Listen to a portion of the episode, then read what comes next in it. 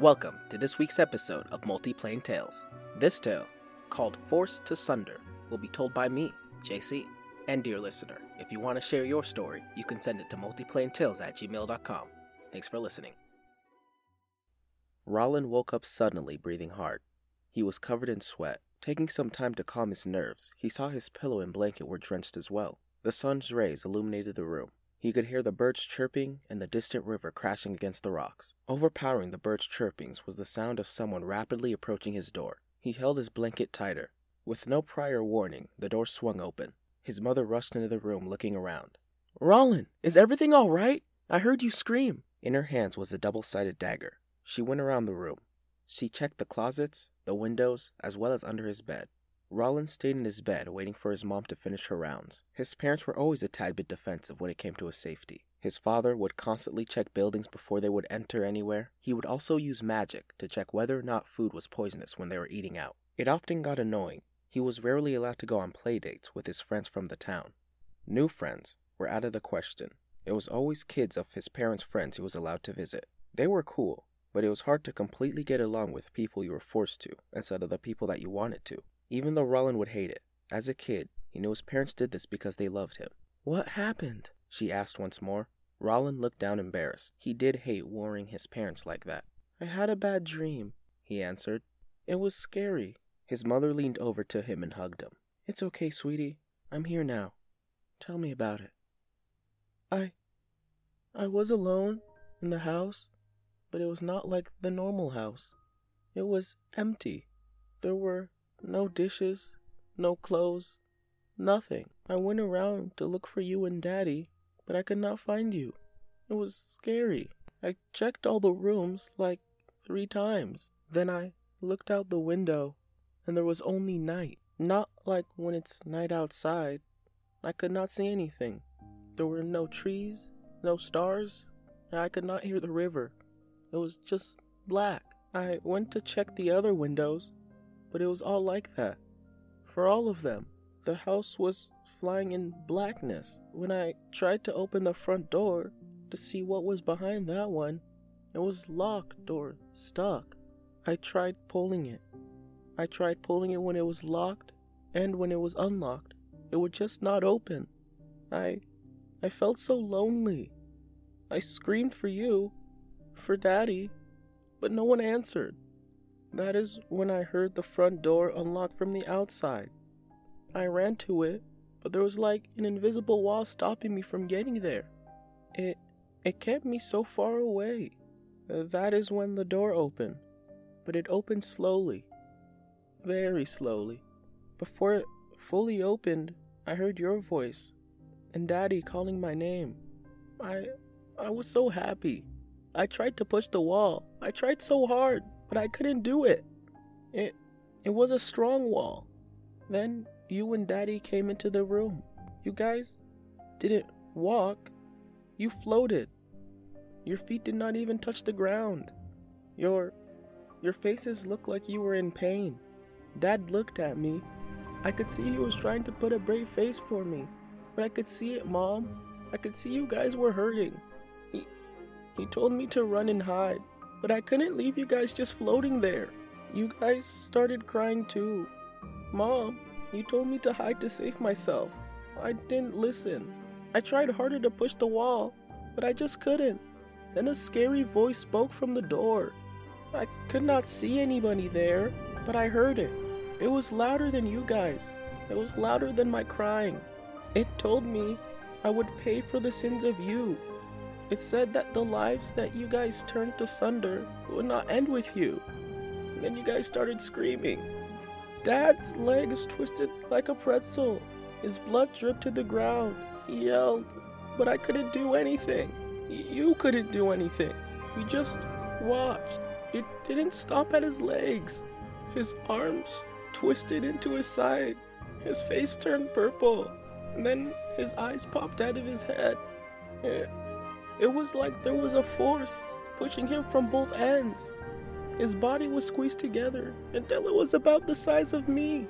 It dropped to the ground. Mom, the sound it made is a sound I don't think I'll ever be able to forget. For you, though, It was worse. Your your skin started peeling off. I could see your muscles and bones, but you could not scream.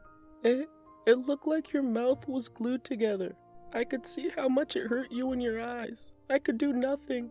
I I didn't know what was going on. There there was no knife or anything. It was the same force that killed Dad who was doing it to you. It was doing it so slowly. It wanted me to see.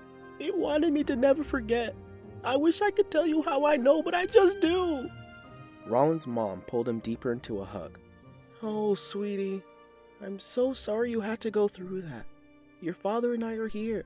We will always be with you, even if we're not there physically. And if you ever want to talk about that or anything, we're here for you. But darling, you still have to get ready for your day with Galdina. After holding his mom for a few more seconds, he pulled away and gestured for her to leave. She leaned and put her forehead to his. She smiled warmly and whispered, Better change yourself in the bed. Don't worry, I won't tell your father. She rustled his hair and then left the room. Rollins stepped out of his bed. His whole body was drenched. He realized that not all of it was sweat. He looked at where he was sitting to see a sizable yellow wet spot on his bed. His body slumped as he recognized he had peed in his sleep again. That had been the sixth time this moon cycle.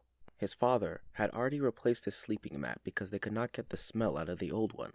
Rollandir, his father, told him that he would be the one paying for the next one if he kept it up.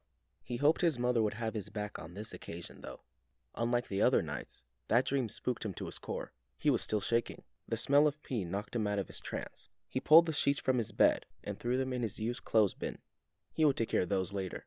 He took his clothes off and put on a robe to head to the washing room. Rollin was in the wash tub for a long time. Alone in there, his mind had too much time to ponder. Flashes of the nightmare kept invading his thoughts. He would just stand there and try to think about what that voice meant. He had an alright memory and knew his parents would never hurt anybody. At least, not intentionally. His dad was a blanket merchant. On most days, his father would leave early in the morning to pick up blankets made by his mom and all their friends to sell in the nearby towns and the city of Mist Falls. Rollin has had the pleasure to accompany him on some of those trips, and his father was the best salesman out there. He once saw him convince a random tabaxi to buy the rest of his stock he had on him after a bad day of sales in the city. His wagon was still a quarter full, yet the tabaxi bought all of them. They waited for a few hours for the tabaxi to call a friend to help him move all the merchandise. Bad days like that happened occasionally, but he was still the best around. On the other hand, Ziniana, his mom, would get together with the other local blanket makers to create said luxuries. When they weren't making or selling blankets, his parents would take him out on trips to the area around him. He had visited more places out of any of his friends. They were always jealous of the stories he would tell them. His parents were the most caring and loving people in all the world. He rarely ever saw them mad. The fear from the dream was shifting to anger. He hated that voice. He hated what it said. He hated liars. After some deep self reflection, he got out of the washroom and got dressed. When he opened the door to his room, the smell hit him. He knew breakfast was ready. He strolled his way to the table. There was a nice little feast waiting for him, and his plate had already been fixed. He sat down in his chair to start eating. Not too long after, his mom joined after doing some cleanup. There was little to no conversation. Even though he had started eating first, his mom was catching up. She looked at him, raised her eyebrows with a smile, and took another bite. The challenge was issued. He sped up his eating. There was no way he was going to let her beat him. Rollins started shoveling food in his mouth instead of swallowing. That did not give him the edge he needed. His mother matched his speed until her plate was empty. He still had a bit of food left on his plate. His mouth was filled to the brim, and little bits of food are trying to escape it. Ziniana opened her mouth, stuck out her tongue, and showed him how she was completely done. She patted herself on the back. Disappointed, Rollins spit out the rest of his food onto his plate. Ew, said Ziniana. He took a deep breath and chugged down some water. I think I'm done, Mom, he said. Rollin took the plate off the food and emptied it into the waste bin. As he always did, he washed his plate and set it to dry, ready for dinner later that day. His mother helped him clean. Rollin, after your father and I are done working today, we're all going to play hide and seek after dinner, okay? Rollin cheered. Maybe you can win at that, she joked. Rollin pouted. I will beat you. They finished cleaning the kitchen. Rollin went and grabbed his little pack before they both headed into town. His mom talked and picked up the usual material from the townspeople and dropped him off at Galdina's house. While the adults did their boring jobs, he and Galdina played in her parents' backyard. Galdina was several years older than him, and she had already started school. She was special. She didn't go to the local learning center like all the other children. Her parents used the teleportation circle at the town center to send her to school a few times a week. His parents called her gifted. She was born with the natural ability to use magic. Whenever they would play, she would show him the different spells she had learned from school. She could make little sparks of flame appear on her fingertips. One time, they pranked her older brother by moving his stuff around with a ghost hand she had created. He thought he was going crazy. They still mock him about it to this day. Later in the day, the discussion of playing hide and seek came up. Galdina told him about a spell she had been trying to learn but just couldn't. She told him that it would be the perfect spell for a game like hide and seek. It would quiet their movements and draw the veil of shadows to the caster to make it more difficult for them to find. She pulled out the scroll. She explained to him that the scroll was loaded with the spell and that's how she was trying to learn it. Galdina handed it to Rollin. The moment his fingers touched the scroll, a warm feeling grew in his gut. He could not tell what the writing said, but he felt an affinity for it. Galdina noticed his focus. She told him to keep the scroll to see if he could uncover something that she had missed. Rollin graciously accepted. He packed it into his satchel, then she continued showing off her spells. Before sundown, his mother returned to pick him up. He skipped his way on home, excited to beat his parents at hide and seek. When they arrived, his father was already there waiting for him. The furniture around the house had been moved. There were blanket forts and makeshift structures made of pillows and chairs. His mother looked at him. You best go hide. Daddy is already looking for you. He ran past his dad and looked around the reorganized abode. He dashed past what was once the kitchen and hid between one of the cabinet doors and a pillow. He was not there all but five minutes before his dad peeked his head directly in front of him. He would have hit his head against the cabinet if his father had not reacted fast enough and placed his head on top of his head. Careful there, son, he said. When hiding, make sure you cover your tracks. I just followed your muddy footprints here. Go, go hide again. For the next few hours, that is what they did. He would hide while his parents took turns fighting him, each time giving him tips on how to better improve his hiding. They had so much fun that they forgot about dinner and all went to bed exhausted but happy. That night, Roland fell soundly asleep, the dreams of the previous night not even crossing his mind. That morning, he woke up fully rested and restored.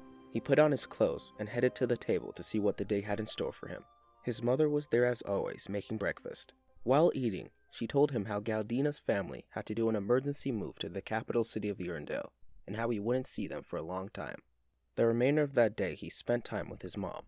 They did their usual routes. Upon coming home later that day, he was astonished to see the house was once again rearranged, with his dad there again. Go hide, his mom whispered in his ear. He did as she asked, and ran to find a hiding spot. This routine continued most days for years. Eventually, when Rollin was in his preteens, they opened the boundaries to the woods and the nearlands around their home. Even then, it did not take long for his parents to find him. When it was his turn to seek his parents, he could spend hours looking for them with no result. Over the years, they taught him how to sneak past someone's guard, how to use objects in the vicinity to draw their attention, even how camouflaging with your surroundings can be better than finding a hiding spot. On his worst nights, he would look over the scroll Galdina had given him to try and figure it out. The better he became, the more he thought he could understand the scroll, but he had no proof of that. At this point, it had almost been seven years since he had seen her to ask her any questions, plus, he had no form of contacting her.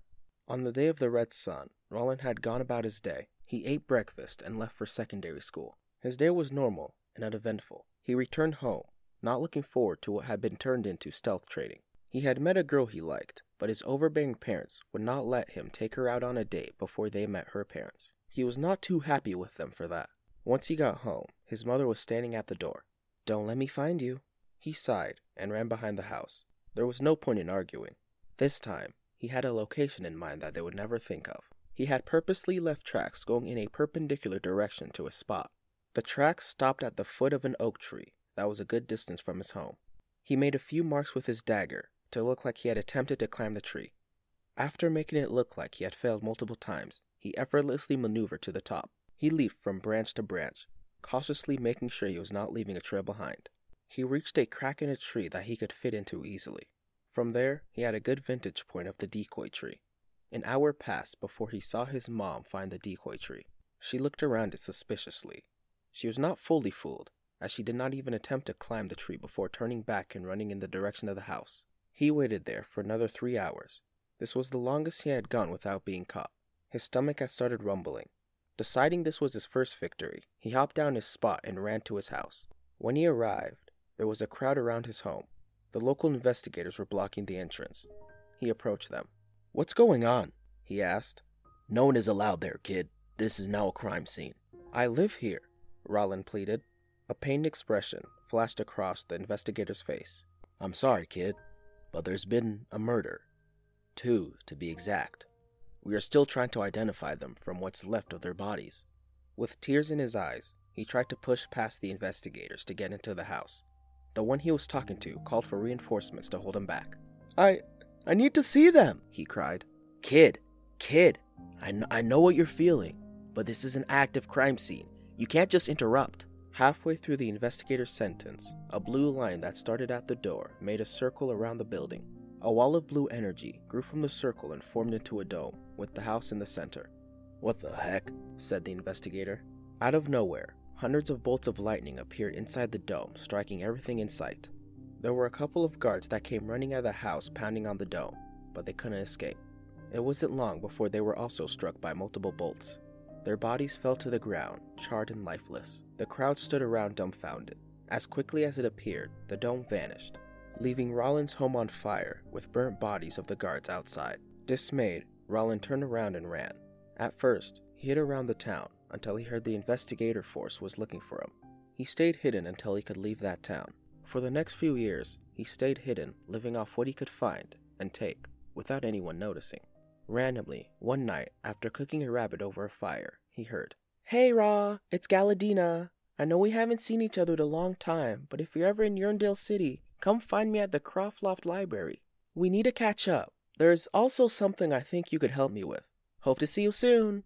You cannot respond to this message. With nowhere else to go, or no one to call a friend, Rollin got what little belongings he had and caught a carriage to Yerndale City. An old friend was waiting for him.